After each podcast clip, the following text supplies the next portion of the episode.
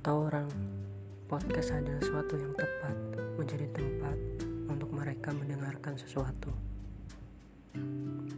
Saya menjadi tertarik untuk membagi suatu hal atau cerita di sini. Buat kamu yang lagi dengerin ini, kayaknya lagi capek banget ya. Tenang, kamu gak sendirian kok. Ya udah, nggak apa-apa. Rebahin aja dulu tubuhmu. Berhubung ini podcast pertama kali saya, saya cuma mau bilang, jangan terlalu memaksakan keadaan. Kehidupan kita terdiri dari banyak pilihan. Ada yang baik, ada juga yang buruk. Jangan larut dalam penyesalan.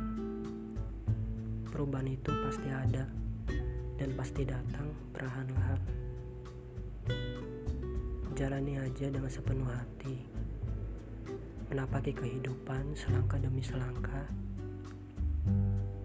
Berhasil dan gagal itu merupakan satu paket. Semuanya hanyalah untuk menjadi ujian bagi hidup kita. Tetaplah optimis dan jangan sampai hati menjadi rapuh. Hidup ini terlalu singkat jika hanya untuk mengeluh. Keluarlah dari lembah kebodohan. Pompalah kesadaran untuk sebuah perubahan.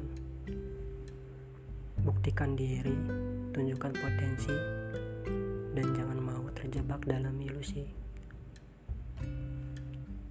Semoga besok kondisi fisik dan perasaan kita jauh lebih baik lagi ya. Mungkin ini saja untuk pertemuan kita kali ini. Selamat istirahat.